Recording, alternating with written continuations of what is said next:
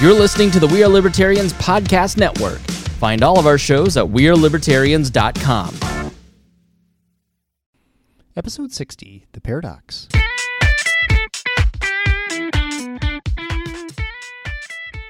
Welcome to The Paradox with your attending, Dr. Eric Larson. He is a practicing anesthesiologist and clinical assistant professor at Michigan State University College of Human Medicine. Listen in as he takes you behind the scenes of what practicing medicine in today's ever changing world is like with another doctor. The Paradox is a fun and accidentally informative show for physicians, patients, or anyone who has ever found themselves in a waiting room.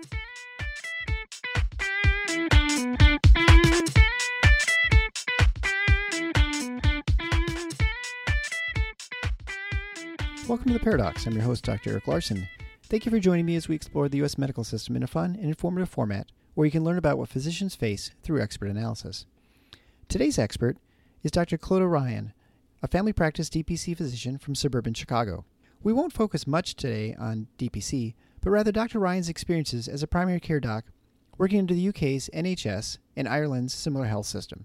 You see, Dr. Ryan is from Ireland and spent years working in their system, our insurance based system, and now in direct care. She provides unique perspective on how the medical systems differ. I think you'll really enjoy our discussion as much as I did. I have a quick favor for you, if you wouldn't mind. I'd like you to stop the podcast right now and text a link to the show to a friend, a family member, or a colleague who you think would enjoy it. If you're driving, please do it when you get home. And if you're listening to this while exercising, then I can only imagine it must be a low intensity workout, and you can afford a pause to send a text. As always, show notes for today's show can be found at theparadocs.com. That's P R A D O C S slash 060. But without further ado, Dr. Clodagh Ryan of Cara Direct Care on what the NHS is really like in the trenches. Enjoy. Welcome. I'm here with my new friend, Dr. Clodagh Ryan. She's a board certified family medicine physician, grew up in Ireland, which you'll find out in a hurry. Uh, graduated from Trinity College, Dublin Medical School in 1999. Worked in primary care in Ireland for a few years, and then moved to the western suburbs of Chicago, where she had to complete a new residency, as you, most physicians who come to this country, uh, where she did family medicine again at Adventist Lagrange Memorial Hospital. Spent eight years in what we could just a traditional private insurance-based practice, and then started her own direct care uh, called Cara Direct Care, which is a direct primary care practice. She's on faculty at the Chicago College of Osteopathic Medicine in Downers Grove, and she lectures and precepts medical students. And uh, thank you so much for being on the show. I'm very excited to have a discussion about your experiences both on either side of the pond. Thanks, Eric. It's a pleasure to be here. Uh, so, the first question, I guess, is what brought you from Ireland to the United States? Uh, one word love. that moves mountains oftentimes. Absolutely. I had no intention when I graduated medical school in 1999 of ever leaving Ireland. Um, and, um, you know, I had classmates who would take the USMLE board exams during med school. And I thought they were totally crazy because I was like, well, why would I do that? I'm already doing enough, you know, exams. Yeah. Um, and then I met, I, my husband and I had met uh, several years before that because we both play Irish traditional music. So we met when we were in our early teens, but there was no sparks flying at that point. And, um, and then in, after, after my internship at you know after med school is when we actually got together. And he's from america he's from chicago. So it ended up that it it all all the stars aligned and here i am. I've been here for seven, 17 years this year. So you met a kid from chicago in ireland playing irish music and then he and he dragged you back to the states. Uh, yeah i mean there's a few extra pieces to the story but that's about it really. Yes. Okay. Uh, and so I had an episode 53. I talked to Dr. Philip Booth. He's uh, he's a professor in economics, and he discussed the National Healthcare Service. And so what I found very interesting about your story is you've obviously worked in both sides, and and there's a lot of questions from physicians and from patients, and I have people ask me all the time. You know, when it comes to what uh, when it comes to the healthcare system in the United States, if you were to move to a different sort of system, what's it like in other countries?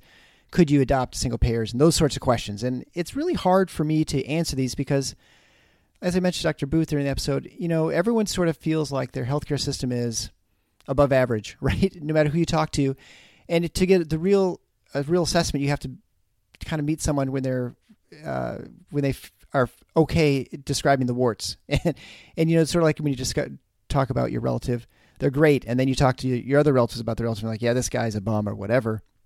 But mm-hmm. you know, mm-hmm. the outsiders, you never. And so, to get an honest assessment of a healthcare system, it's it's oftentimes very hard, and I think even comparing metrics, it's very difficult too. So, one thing we we talked about with the NHS. So why don't you discuss the NHS and sort of how it plays in with Ireland? Because I mean, as someone, I'm ignorant to the to the system in you know in Ireland and in the UK. Are they similar? Are they somewhat affiliated? How does those that work? So yeah, so um, I grew up in Northern Ireland, which is technically part ah, of the okay. UK. So when I was um, for my first eighteen years, I was a patient of the NHS, and my par- my parents and my six um, five of five of my six siblings still live there, so they are still patients there, and you know go through all the medical treatments there. Sure. And then when I went to medical school at 18, um, we go straight from high school and we do a six year program. I went to Dublin, which is its own um, country, government, healthcare system, everything, but it's a very similar um, setup to the NHS. Um, eh, so, so I had and then I did a few rotations in the you know in the NHS hospitals during my medical school. I would go up to Belfast, etc., and do electives and um, and so my my training is primarily in Ireland, which is a similar NHS to the NHS, but I had you know I've personal experience in the NHS itself, and I have a lot of med school friends who are working in both sides of of um, the Irish Sea in England, Scotland, and Northern Ireland and Ireland. So I've you know I've had some um, conversations with them, etc., about how it's going. Sure. So you have so you have basically two national healthcare systems. One is the NHS, which is the UK system, and then you had experience with that, but also with Ireland system, which you say is fairly similar. So, what is um, when it comes to primary care? I have a lot of physicians who listen to the show. What is primary care like in Ireland, the you know NHS, and how is it different from the traditional primary care practice which you participated in for it sounds like eight years before you open your own practice. How are they similar and how are they uh, different? So I would say that um, when I so uh, primarily the they're called GPs first. So family medicine docs are called GPs, both in Northern Ireland and in the south of Ireland. Um, and so they do have the sim- similar practices. You know, they will be in the small towns, the large cities, in clinics. They'll have nurses, they'll have you know receptionists, etc. Um, they see a a high volume of patients per day. Um, I would, you know, my when I worked as a GP in Dublin, I was seeing patients every ten minutes, and often double booked, you know, multiple times during those ten minute visits.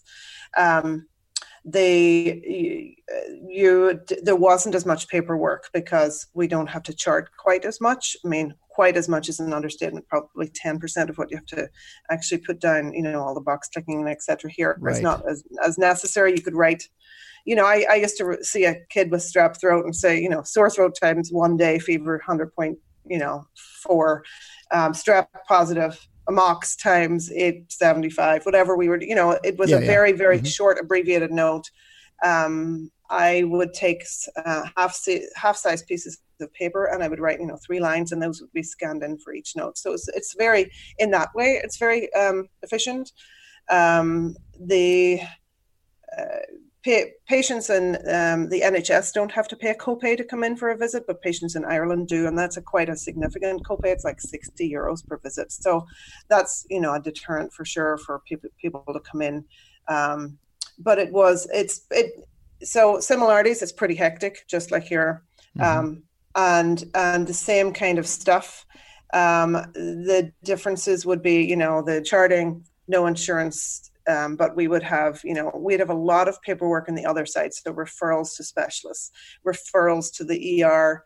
Uh, you had to really, uh, I had to think very, very carefully before I sent somebody to the ER for anything because they would be waiting, you know, 12 to 24 hours if it wasn't something extremely urgent.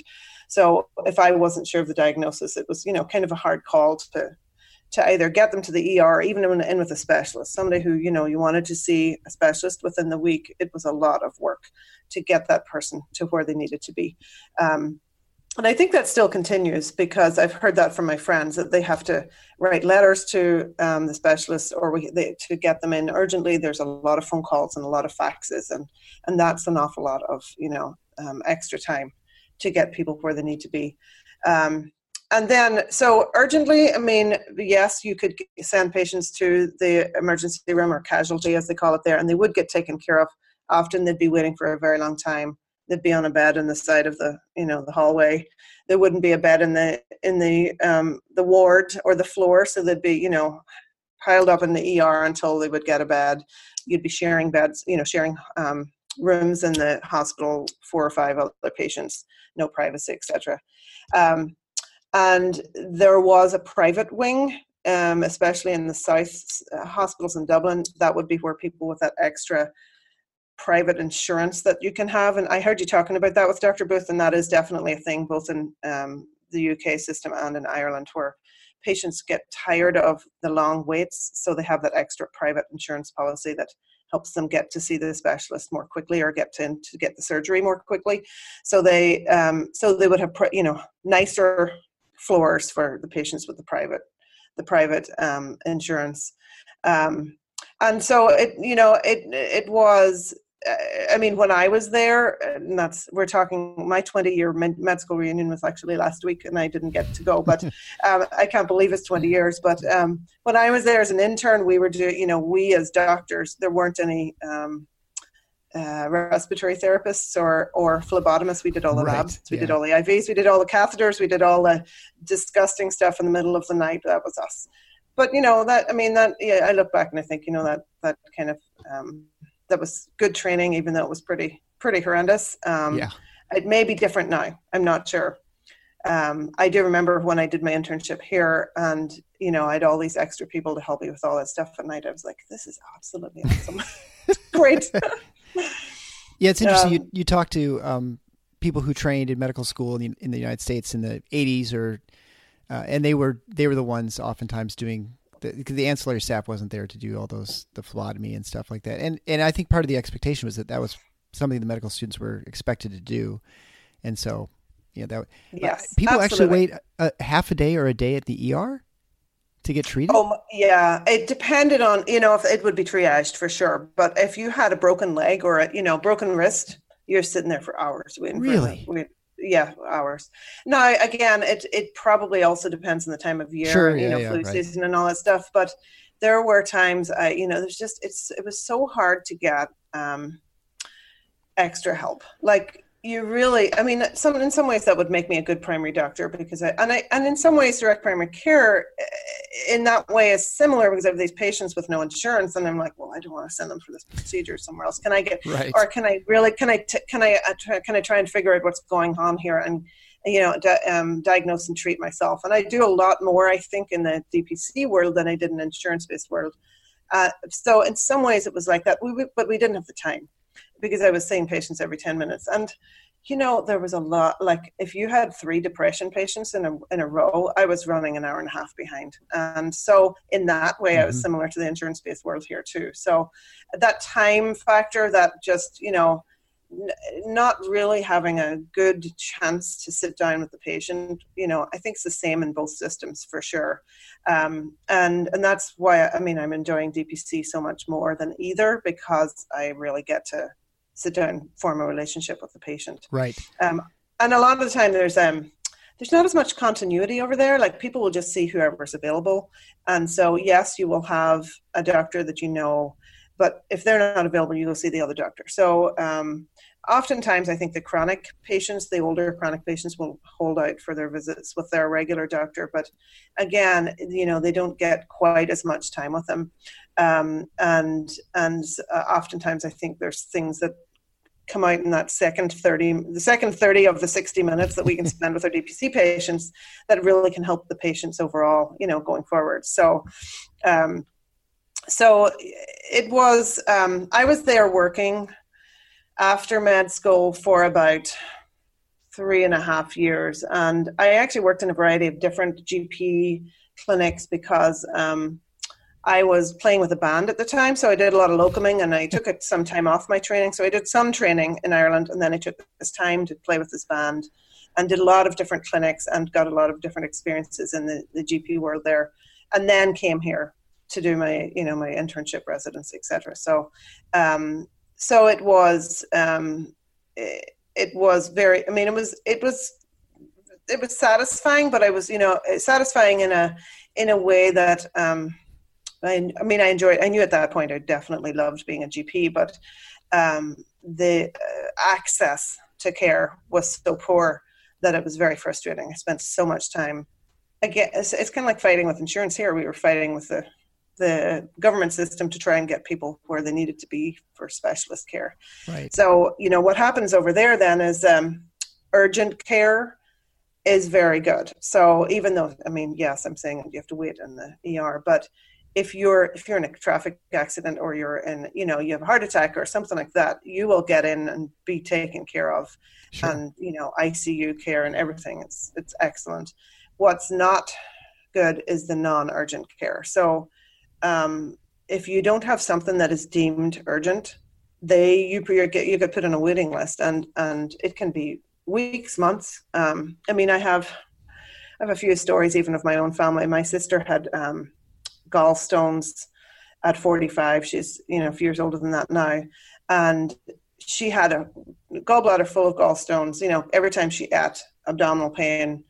She was put on a waiting list to get her gallbladder taken out. She had to wait, I think, six weeks. In that time, she got acute gallstone pancre- pancreatitis Oh, and you know was extremely ill it was i mean because she had to wait for this gallbladder surgery my um my mom has got macular degeneration and she's been waiting over a year to see a retinal specialist um, my dad had to be on uh, nine months of antibiotics because he was waiting for uh, to see his ent because he had like horrible sinus stuff that needed surgery and he couldn't be off the antibiotics because he was so sick but because it wasn't urgent in the in the NHS. Um, you know uh, what they deemed urgent. He had to. They just had to continue his antibiotics until he got the appointment. Um, and they and, and it's kind of antiquated. They send in letters, and then they have to wait for an actual letter by mail, which gives you your appointment. So God forbid you actually miss that letter, or you miss your appointment, because then you're waiting another three to six months. Um, it's you know so that kind of stuff but there's i mean there's some really good stuff but i think there's a lot of um, extra support around what the gp does. So um, i know they have a great so they i don't know if you know this but the if you have a baby in the uk you come home within the first 24 hours unless you, unless you have a c-section. Right. so my sister-in-law had a baby at 6 a.m and she was home by 4 p.m and um, but they send a midwife every not a midwife a lactation consultant every Mhm. day for a week to the home.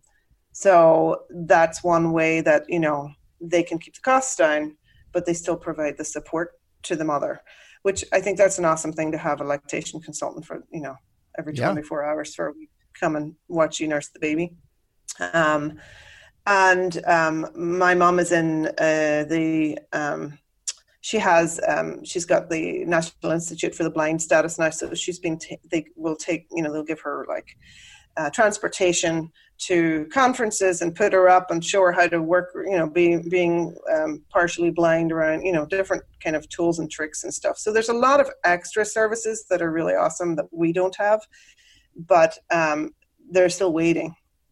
You know, it's i mean it's life's about trade-offs and it, when it comes to these systems it sounds like you're sort of you give up one thing and get something else and and i guess you know to try and take everything in its whole entirety is that's the and comparing you know what's better what's inferior it's it's maybe tricky it is very Right. tricky, and I yes, absolutely. and so uh you know i, I guess you know I, my thought is you're waiting six months for uh, to see a retinal specialist what is your what does your family think of this? Are they say, well, that's just the way it works. Everything else is great on the back end once you finally get treated, and so that's just the way the system works. It's, we still love the NHS. Are they? They would are they terrified of like the U.S. system or other systems in Europe? I mean, what how do they feel about in general? Like, would they would they give it up if they could do a, something different? Yeah, that's a good question. And I think that, you know, it's very frustrating for my mother to be slowly losing her vision without any recourse. And if she could come here and get, you know, uh, care over here, she would. It's just, you know, cost prohibitive and Right. lots of other issues. But, um, uh, and I mean, uh, I was very angry when my sister got sick because I thought that, you know, that was just malpractice. You know, Yeah, I right, mean, right. it's there have been a few. There, there are. I think it it gets um, it gets frustrating when you do get this, you know, somewhat could be serious but not urgent concern that you know would I mean, there are, people do not like it. They don't like having to wait. I mean, uh, there are a lot of the time um, people have to wait like three months for physical therapy. I mean, if you're in pain, there's a lot of pain. Oh yeah. There's a lot of. I feel like there's a lot of suffering, and that is you know hard to watch. When you know here, the access could be much more quickly obtained for of course a certain you know certain section of the community. Mm-hmm. that's that's another reason why dpc is great because we're kind of providing access who didn't have that access before for similar stuff you know? Yeah. Um and that feels very good because i feel like we're you know we're kind of we're kind of bridging those two things. We're providing the access and yet keeping the costs down and giving people another option when they felt helpless and frustrated that they couldn't get those things um, but in in the UK, it's it's harder to obtain that. Um, the private insurance direction does help somewhat, but it's you know it's not ideal. Yeah. Um, they you know there there is a certain limitation to treatments there. To you know you can't just like we're very blessed, I suppose, in the states to have all these you know superb academic institutions that have research trials and Mm-hmm. You, know, you know, while you can't always be in part of the, one of those research trials, you definitely have more options over here. I mean, I've had several um, friends bring family members over for a second opinion over here to try and figure out if there's anything else they can do for their their cancer treatment that has you know stalled over in the NHS. Um, but yes, it is. It's it's an interesting concept. I think what I what I find is that people are more accepting of their suffering. I think. Yeah. Right. Oh, well, that's just the way um, and, it is. Yeah. You know, and oftentimes turn to more natural remedies or discuss a lot of uh, Dr. Oz type discussions. I've had many discussions about vitamins and supplements, and you know the latest and greatest about you know for arthritis, and many, many, many times about different you know. And I feel like that's more over there because those chronic arthritic conditions and back pain and everything. It's just there's not there's just not as much um, uh, you can do for them over there um, from a you know getting to the right point, getting to the right person. Um, and um, so, it, but it's interesting. I think that um, overall, the there are many many good things about the NHS that I you know that that are saving lives and that are you know providing access, but it's not it's not great. You know, yeah. it's um it's very frustrating. And as a doctor, I think I find it very frustrating. And I remember, and that was really in Ireland, but I remember thinking after a few years working as a GP in Dublin, I was like, I love my job, but I do not love the hectic pace at which I'm trying to take care, trying to, you know, help people. And I just feel like a mill, a mill of people, and we don't really get into the meat of anything. And um, this is not fulfilling for me because I'm fighting with people. I'm calling people trying to get them in. You know, there's just so it was just very frustrating already in my mid twenties, and I and so mm-hmm. I was excited to come over here and try a new system. And in many ways, like I loved residency, I really enjoyed it um, insurance doesn't really hit you in residency. You know the whole no, it doesn't. Yeah. Rigors of insurance. You know, I remember the first day I started residency, and my nurse handed me a billing sheet, and I said, "What's that?" and I, I was like, "I have no idea what you want. Tell me what what you want me to do." Of course, I had to pick it up pretty quickly, but it just it was you know it it wasn't it did not hit me until I hit private practice for sure. So um, and it was actually at that, and at that time it wasn't that bad before the EMR and the Obamacare stuff came in and you know mm-hmm. so much extra administrative stuff happened for docs you know. So it wasn't that bad. That was like the mid like 2005 to 2008 is when i did my residency. So um, it was really later you know as you've probably t- you know discussed with many other doctors it kind of all went down the toilet. Um, and yeah it was it just you know i was like it was a very similar feeling to being in Dublin and trying to call specialists or trying to get through to somebody that would let me help me get somebody who really needed to be seen into the rheumatologist or to the endocrinologist or whatever, or get an MRI or CT. God forbid you want to get scan- imaging and in the NHS. That's great fun. I used to go down and fight. And in my intern year, the intern would be sent down to the CT scanner to fight with the radiologist to get somebody put on the CT list for the day. Like literally, you would be, and the poor radiologist, you know, so frustrated, so angry all the time, and you'd be standing there quivering, and and you know, and they'd be like denying it. And of course, they had a packed, they had one CT scanner for you know, in like a, an academic hospital or whatever. Yeah. Um, but that's the same even in, as an outpatient. Um, trying to get that stuff done. It, that was the that was the um, equivalent to the insurance um, headaches we have here. Um, so leaving it all behind to go to direct primary care has been it's been pretty darn great. Oh yeah, I mean, yeah, there's no question. Talking to people who have moved to direct care, that they, I mean, the the reason you go into primary care, generally speaking, and I I talk this about every episode, is it's the relationship you have with the patients, especially for primary care. And if you don't have a relationship, it kind of sucks a lot of the fun out of the job, right? I mean, I think getting to know the patients and getting to know the, about their lives and helping them their journey, you know, whatever the health journey is. I mean, that's yes. that's what it's all about, right?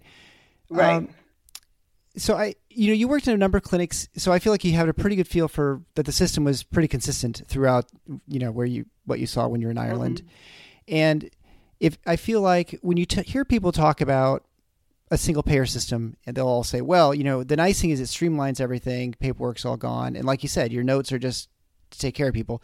My suspicion, however, would be that the notes would actually not be that way. they would just take what a current system and, you know, just now they just, the government would pay for everything and just expect you to maintain all those metrics and data. But that being aside, um, uh, if I, part of me always wonders too, I think people forget that how much richer the United States is, even than the UK and Ireland and um, the resources are much greater here in general. And so, would there be such massive shortages? I think there. I think there would. Think there would be. There would be. Would be, but but not probably as profound as it might be there. It's impossible to know really unless you actually try it out. But um, when you when you came to when you started your practice here, you were you're doing eight. You did a number of years in the sort of the insurance mill, and you're running around just like you were back in back in Ireland, just in a different a different master, I suppose, mm-hmm. right?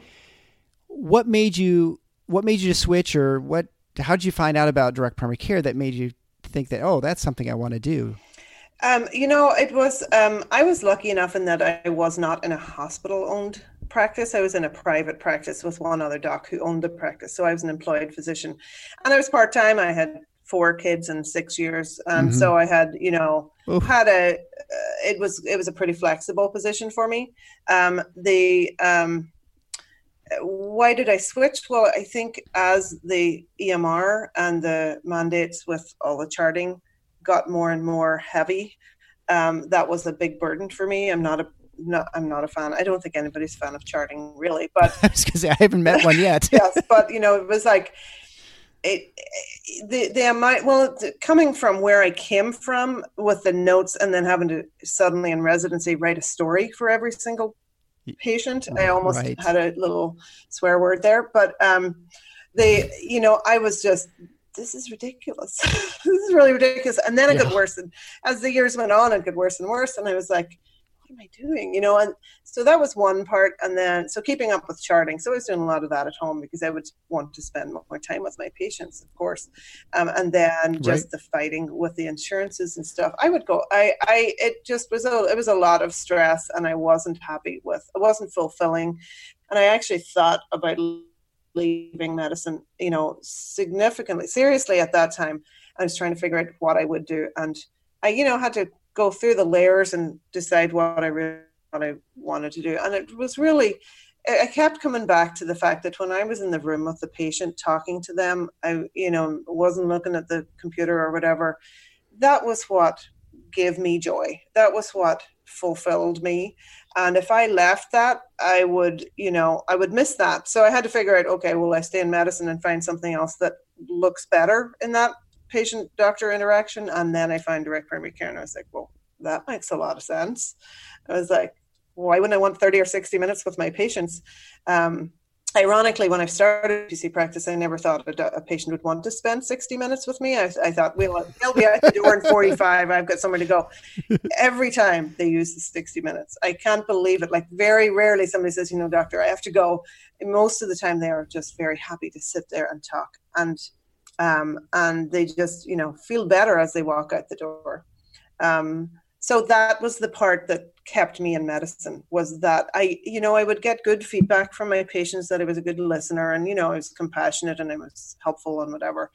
Um, but i also enjoyed it. It wasn't that i that i they thought i was good at it. It was i also felt felt good when i was in the room with the patient it was the other stuff that i wanted to get rid of so dpc you know it's not perfect there's definitely work on the other side of the the patient room door but um Sure. But it's it's um, the primarily my hours are spent talking to a person who needs me to help them, and that's where I you know because that's it's the majority of my time. That's why it's much more fulfilling.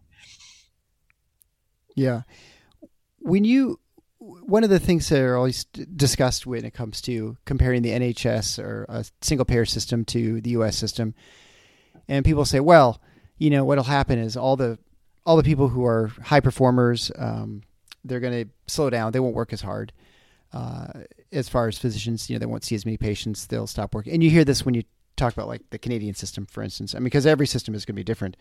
Uh, what's what's your feel with that? And then from a pay standpoint, you know, the other contention is, well, no one's going to want to go into medicine because it's not going to pay nearly as well as it was before, and so people are just going to quit, retire, whatever. Uh, what was your pay like back in Ireland versus the United States? uh, with the traditional model, and then I guess you know what's your feel on feeling about the movement to DPC for you?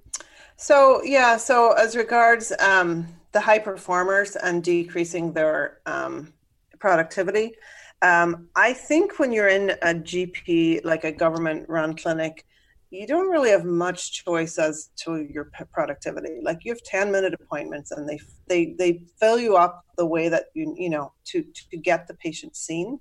Um, the, you know, uh, the average I think is about, you know, 15 in the morning. And then there's a few, there's a couple of house calls at lunchtime and then there's, you know, another 15 in the afternoon. Um, but um, the I don't know that you get much choice. You have set hours and you have you know set amount of time slots. I don't know if you can um, decrease or increase the minutes for those. Um, and there's so many patients that, that that get assigned to that clinic that you have that built-in panel. You know, it's not like you're waiting for patients mm-hmm. to come. So um, as regards pay, um, I think overall the pay is probably lower than it is here, but the overall, you know, the wages, etc., the salaries in in the UK and Ireland would be lower. That's what I've seen. Like, I want to say that um, a, a, a, GP. So there is an opportunity to to take partnership in practices and have some, you know, some ownership and some income from that. And I want to say that you know, I some of my friends have quoted me like, uh, you know, 120 um, British pounds per year, which is equivalent to probably 180,000 per mm-hmm. uh, year here annually, or maybe uh, it depends on the exchange rate, of course, which is fluctuating sure, wildly yeah. these days. right. But um, you know, and then the cost of living in a lot of ways would be would there's lots of places they would be a lot less. So, um, but then you're taxed heavily too you know the the tax is higher because you have to pay for the NHS with your with your taxes. Like right. the tax rate, I think in Ireland for for somebody, you know, it was like I don't know. 40% or something crazy when I was there. I mean, there they have there's heavy taxes compared to here, isn't it? In like the 20s for most, you know. I, I try to the tax the whole taxation here is is so variable that I I mean it's very much more set in stone. The the categories or the the classes of taxation uh, both mm-hmm. in Ireland and the, the, UK. So it's easier to predict it. Um, but you know, in general, that's a very good, a very good salary for the average person. So you know, doctors are definitely paid much more highly than teachers and policemen and you know um, mail workers, etc. So you know that there it is a it's you can live comfortably in that for sure. Um, so here in DPC, um, I think for me, DPC, uh, it it kind of varies. I think where you are from from location to location and, and how much you will make DPC wise versus your insurance based practice. Mm-hmm. But I'm expecting. I'm in. I just hit my second year anniversary on Sunday, the first of September. Congratulations! So thank you. So and I'm expecting, and I and I. I started off and I was covering my overhead from the start because I started with 100 patients from my old practice but then I bought my unrenovated my office in the first ten, uh, 10 months in. So that was a big, you know, uh, that was a big chunk of overhead that I had to um, pay back. Yeah. So I am, you know, I'm expecting in my third year to make um, the equivalent of what I made in my insurance-based practice, and then probably make more after that. Um, so, you know, but that's with a lot less stress and a lot more autonomy. Oh, yeah, right, right. And possibly yeah. working more hours. I will admit, you know, I'm working probably extra time on days when I would have been off, but it's for me and it's my practice and it's enjoyable to put the time in. So, mm-hmm. um, there's no comparison when I, I, did, I didn't really go into medicine for money.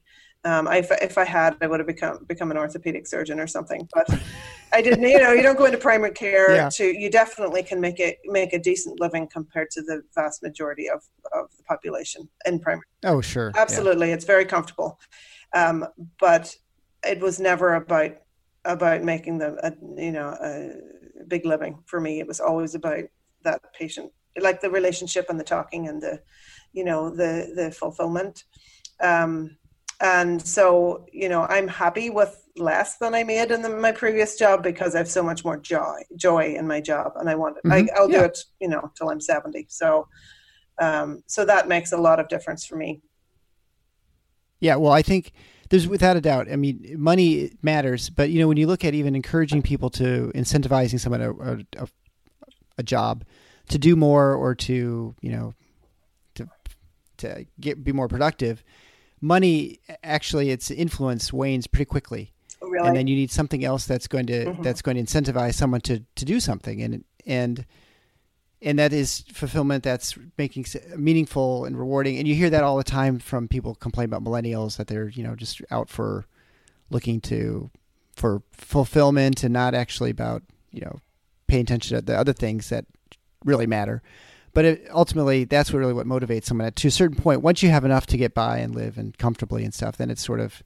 yes you know. I agree and then you're right. are you just making money for vacation or are you just or would you rather just be more happy you're happier at your job? Mm-hmm. that's sort of i mean i see i see and i hear many of my friends residency and you know and even on facebook groups with uh, different docs that i'm on on with you know and they're making twice or three times as much but they are miserable you know? I mean there's life mm-hmm. is too short you know it's you only yeah. you only have one life you only get one one childhood of your kids to enjoy it's not it's not worth it um, and so that but that's been you know very liberating too the other thing i have to say is that you know i think when i i, I take med students into the office and I try to convert them to so that they'll start a DPC practice right out of residency every time. I'm like, even if you want to do endocrinology, you could do DPC endocrinology. Um, so um, but you know the the overwhelming thing is the student loans right? So yeah um, right. and i know many very entrepreneurial and um, motivated docs who've started out of residency and paid down their student loans started their dpc out of residency and doing urgent care moonlighting whatever to keep the loan payments going. Um, but it is hard. That's that's hard. It takes a lot more you know um, motivation and and nerve i would think. And i was very blessed because that's one thing that um, i i mean i grew up my uh, very modest home seven kids and we had um, the government paid for our college education. And so i got my med school for free. And actually my older siblings because there were so many of us they had they had a living grant as well. So a lot of their accommodation was paid for too.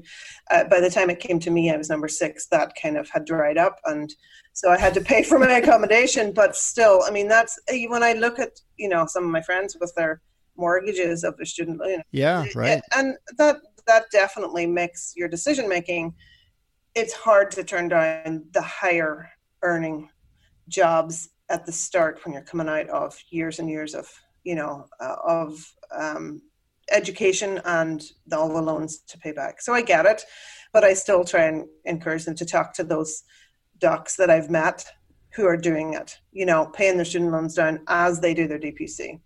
Um, because the more the more people we can get right out of residency, the better. I think you know, um, yeah. Because because otherwise they go into five to ten years of you know a miserable job and oftentimes you know get depressed or yeah. Oh yeah, yeah yeah. whatever you know. So if we can save them early then i'm all about that. So so yeah i love talking to my med students and just kind of hammering. I i mean every five minutes i'm like this is why i love dpc look we you know look at this. We'd never do this in a, you know it's it's so they get it. And um i hope that they will call me when they want to start their dpc yeah it's interesting all the dpc docs that i've spoken to and i've spoken to quite a few now. It, they're always the biggest advocates for it. And what I what I love about it, and I talked to other docs about this in the hospital. Just today, I had a had a long discussion with the PA during a, a back surgery or neck surgery actually, because he was wondering, curious about DPC. Um, uh, that uh, everybody, it doesn't matter what ideological bent you are, which is what I love about it. You can be very liberal, very conservative, libertarian, whatever. You be anything, and everybody sees the value of it. Everybody sees how it, from a personal standpoint, it's you know more honest transaction. It's more personally fulfilling and it's sort of the way you want to practice medicine in general. And so i think it doesn't really it, it's it makes it much more durable i think and a, and a potential to really catch on. And and i'm convinced uh, that as soon as patients really discover it which i think they are starting to uh, that that the risk for going straight out of medical school into or out of residency into a direct primary care practice will will diminish significantly because because there'll be such a huge demand for these these docs. You'll be able to command. Mm. You'll be able to fill up pretty quickly. I mean, I, I mean that's the real problem. I think I think the supply is actually there just fine. Mm-hmm. you sort of have to have enough supply so that people know about it, and then they see that it works, its model works, and then you need to have. Then once the demand catches up, which I think it will, pretty quickly, because I don't think high deductible healthcare plans are going away anytime soon, and so. Right it's going to seem affordable to people. You know, if it's if it if they're paying nothing to get to see the doctor, then it then it, the direct primary care model doesn't work. But right now, it's so expensive. Yes, and and you know, it it's funny because um, I was I I talked to one of my friends who works in the NHS um, last week after our reunion. I um, to hear how it had gone and everything. And we were talking about her job and and she was talking about how ever so they don't have a copay in the NHS. Um, and so people it's it's almost like you know you the medicaid patients can't get in to see their doctors here so they go to the er right so you see that right. all the time right yeah. well it's the same with the gp clinics i mean every you, there are people who just call for everything i mean they just they don't have that they don't really have the need but because they don't have to pay for it it's free so they there's why why would they not you know so right. so that i was we were talking i was telling her you know i was telling her about um the way it works with my practice and asking like what if they had to pay you know five pounds a visit? And she said they would probably 50% of them wouldn't call. So you know i mean i think that um it's it wouldn't you know there may be some changes there that just help decrease the utilization the overutilization. And i find yeah. my dpc patients understand it because they're more engaged because they are paying me directly they're more engaged in their healthcare and they're more likely, especially the first six to 12 months of their membership. I see them quite a lot because they know they're paying for it. So they want to get all those, you know, those bits and pieces taken care of.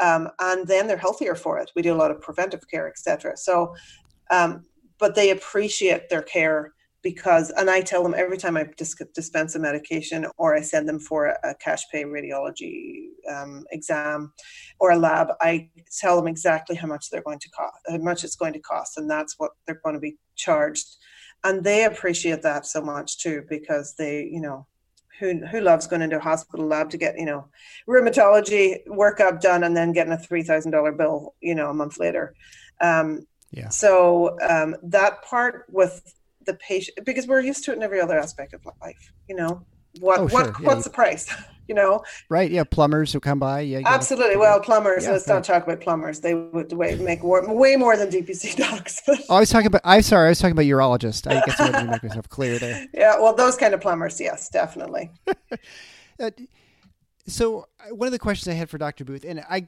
i'm gonna guess i know the answer to this but uh, and he didn't know. Is is there any sort of movement? Is there any interest in direct primary care in the UK, or is it because everything's free? People are like, I'm not going to spend an extra, you know, fifty bucks a month or whatever it is to see someone else, and there's no way you'd ever get enough patient volume, even if you're the only person in London, for instance. Well, I have been trying to create a movement in DPC in Ireland with all the conversations I have with my medical friends. Um, you know, it's it's interesting that um, the that free market, like entrepreneurial type um, uh, head that we have here, or I think you know, there's there's just more ability to do kind of what you want here, um, especially mm-hmm. in a, in a in a such a occupation as medicine, which is very tightly controlled in Britain and Ireland. But um, there is there is ability to do it. I think if it was the right, you have to find the right um, patient demographic that would be willing to pay for their healthcare. And I did hear Dr. Booth talking about the private hospitals and how people will go, uh, you know, and get their private surgeries done and that sort of thing. And I think that's probably happening more. I think in the next 10 years, you might see that people are more willing to pay because they can't access. So, um, so for even for primary care, they might be willing to pay. Um, but it, I, I mean, I, it'll be interesting to see. I'm not sure yet. Um, I think that it will be hard. It will be hard to set up a private DPC practice in the in the UK, and then would you have access to all that extra ancillary services that the GP clinic oh, have sure. access right. to? You the know, laboratories. I mean, I mean if you did, then that would be great. But if you don't, then it's very, very hard. So um, you'd have what to find you, it yourselves. Your, what do your friends think when you when you describe how your practice is and you know how you spend time with the patients? Do they sound like they would find this intriguing? That's something they'd want to do, or do they think you're kind of crazy? What it, what's your impression of their impression? I'm thinking probably a little bit of both. um, you know, I, I know that um, they get frustrated. They, I mean, their heads are ready to explode at the end of the day. They don't get to go to the bathroom in the middle of the day. You know, they don't get to eat lunch, just like most of the yeah, insurance-based yeah. docs. You know, um, so I think they're bemused and intrigued, but probably it seems so so far away from what they could actually achieve where they are right now that they don't. Um, you know, they just kind of are interested, but not like, oh, I'm going to go do that. Like, I don't know if they can see it actually taking off yeah. where they are. I know that they feel very overwhelmed um, most of the time, which is how I felt 20 years ago when I was doing, you know, my GP experience in Dublin. So um, it's just there's just too many. It's just like a you know too many people in one day. You can't give them enough attention. Do you know if they have the same problems with burnout and suicide that we do in this country? Absolutely. There's so much um, so many people. In fact, there's so many people leaving England and Ireland to go to, um, I believe New Zealand is the latest place. It was Australia for a long time and Canada, but a lot of docs uh-huh. are leaving. They just keep leaving because there's just not enough support and, um, you know, too many extra demands put on them. So, absolutely, it's the same way for sure. Um, and I know they're they're having a real. If you see that, if you look up, you know, NHS and or even Irish, the Irish healthcare system, it's just you know leaking doctors. They're just like bleeding doctors is the word I was looking for. Um, they just don't stay. They they they train them and they pay for their their education, and then they don't treat them well, um, and many of them leave. So many of my med schools um, uh, graduating class are in different countries for sure. Yeah, well, so, it's interesting that, that you had so many taking the USMLE. I mean, that alone is, I, I'm shocked that people would sort of have the forethought.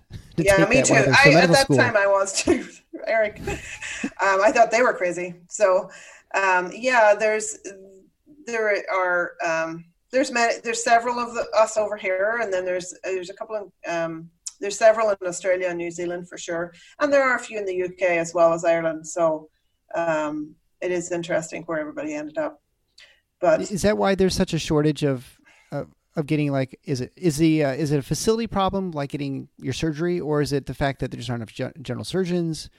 What's, what's I would the say there's, a, there's a combination of the, that and then there's not enough money to pay for the surgery, so they only have a limited amount per. Oh. per I would think that it's a it's a budget issue too.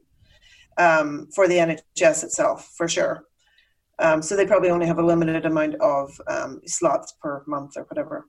Yeah, yeah. It is. It is interesting to think that you'd have essentially central planners deciding what how much should be spent on any sort of treatment modality, and not not based on you know yes. actual people who need to use whatever it is. I know. Well, and it's interesting. I, I am very, you know, intrigued with the healthcare politics here. You know, having come from and worked in the different systems, and then you know, seeing Medicare for all being the possible future. And I mean, how are we going to do that if we have extremely high prices for everything like that? How are you going to? How are you going to? Because the NHS, that's one thing. Like the prescriptions are no more than five pounds per per bottle of you know meds. They don't pay very much for their prescriptions, and they don't pay they don't pay anything for their uh, their radiology and their surgery. So, how are we going to bring those costs down in order to have a Medicare for all? I mean, how, yeah. how's that even going to happen with two, with so many people, so many players in the in the cost fixing? Oh yeah, well, I mean that that's uh, one of the many problems with it, right? I mean that's why you have such wildly um, differences in cost estimates for how many trillions of dollars extra would be because can you negotiate down drug prices? And then if you do that, are you going to basically squash any innovation that's going to occur? Because most of the innovation in pharmaceuticals and a lot of devices and everything occurs in the United States. Now, it may be tested in Europe and used there first, but oftentimes it's because uh, it's the yes, I agree with money that. Comes from here, right? Um, I mean, we're absolutely. I, it, squashing the innovation would be a big fear for sure. Um, because you know there's there's so many good things that have come out of those billions oh, yeah, of dollars that pharmaceutical companies do make off of uh, all of us. So yeah, but you know um, it's it's hard because you look at all the lives that are saved sometimes yes. by and and delaying the introduction of a you know whatever maybe an antihypertensive or something for a year.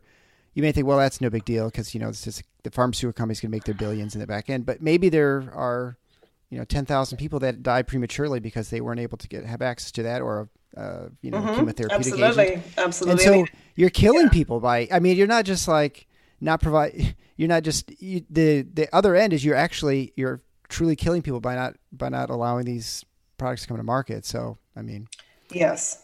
Yeah. I mean, it's hard because I do know, I mean, I have a patient and a family member who have both had um, years added to their lives with um, a chemotherapy um, oral drug that was take, put on the market just around the time they both needed it.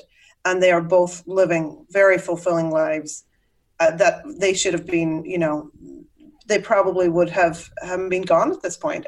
And that's really um, that that was very powerful for me to to watch that happen. And those are very it's in a very expensive drug. So of course they have insurance so the insurance picks up you know whatever right. but that that particular um, case you know really um, brought home to me how lucky we are to have access to these um, medications that can save lives but then we have the people who have zero insurance here who aren't going to the doctor and then they you know they're they've got um, you know a lot of preventative prevention um, diseases that can could have been taken care of had we got them access to preventative care earlier. Yeah.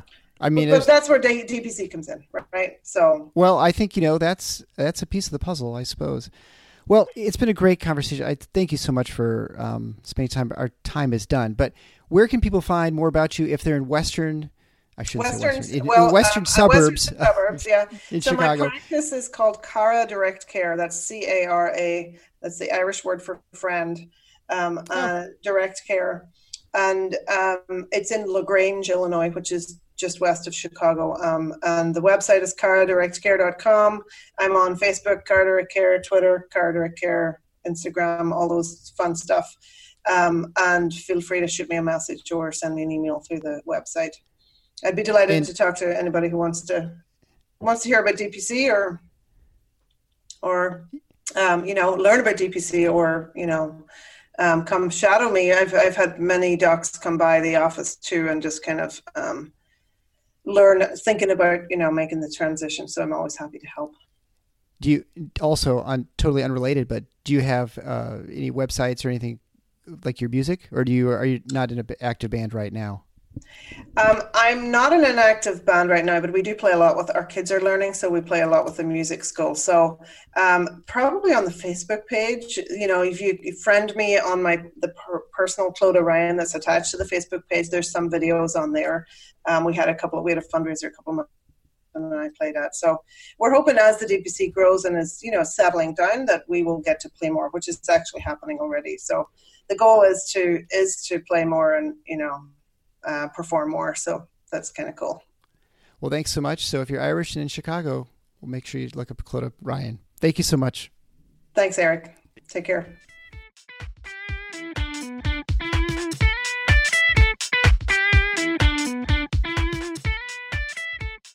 Thanks for listening to The Paradocs.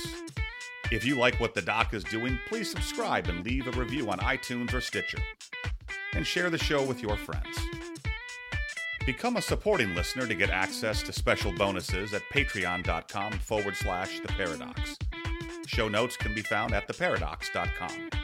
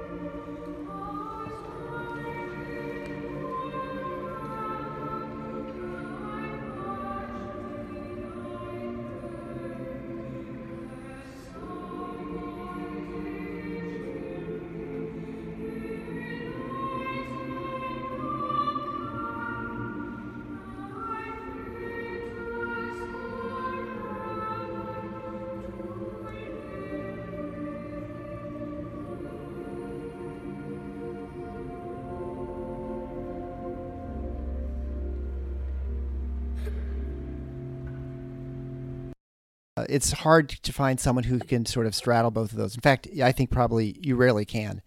Uh, someone who's uh, knows a policy yeah. and and then can also say, well, this is what it's like in the trenches, you know, in the weeds. And so most right, of my conversations right. are actually with people in the trenches, and so it's it's very unusual that I have someone who is at a high level. I just happened to be at a conference with Dr. Booth, and so I'm like, well, this is an opportunity uh, to, for one thing, get someone without a Midwestern accent uh, on the show, yeah. which is kind of nice. And and and you know, in the United States, someone with that, accent, you automatically sound more authoritative, whether you know what you're talking about or not. So it's all. Oh, I know, and indeed, uh, absolutely, he's got a very he's got a very posh British accent yes. for sure. He definitely sounds like a professor. yes. I'm not so much. I've I've got the Irish brogue as they call it, but that that goes down well here too, for sure. Oh yeah, it works. Uh, and it's yours is not actually that thick. So you you've obviously been in the states for quite a while at this point, and, yes, and lost it, I suppose, um, unless you go home. Uh, and yes, it gets very thick. In fact, um, I have one of the perks of my practice is it has attracted this self-employed Irish people in Chicago. So I have, I literally have twenty percent of my practices from Ireland. So my accent has got much thicker in the last two years. It was, it's absolutely. I never thought of it. I never even anticipated it, but they came.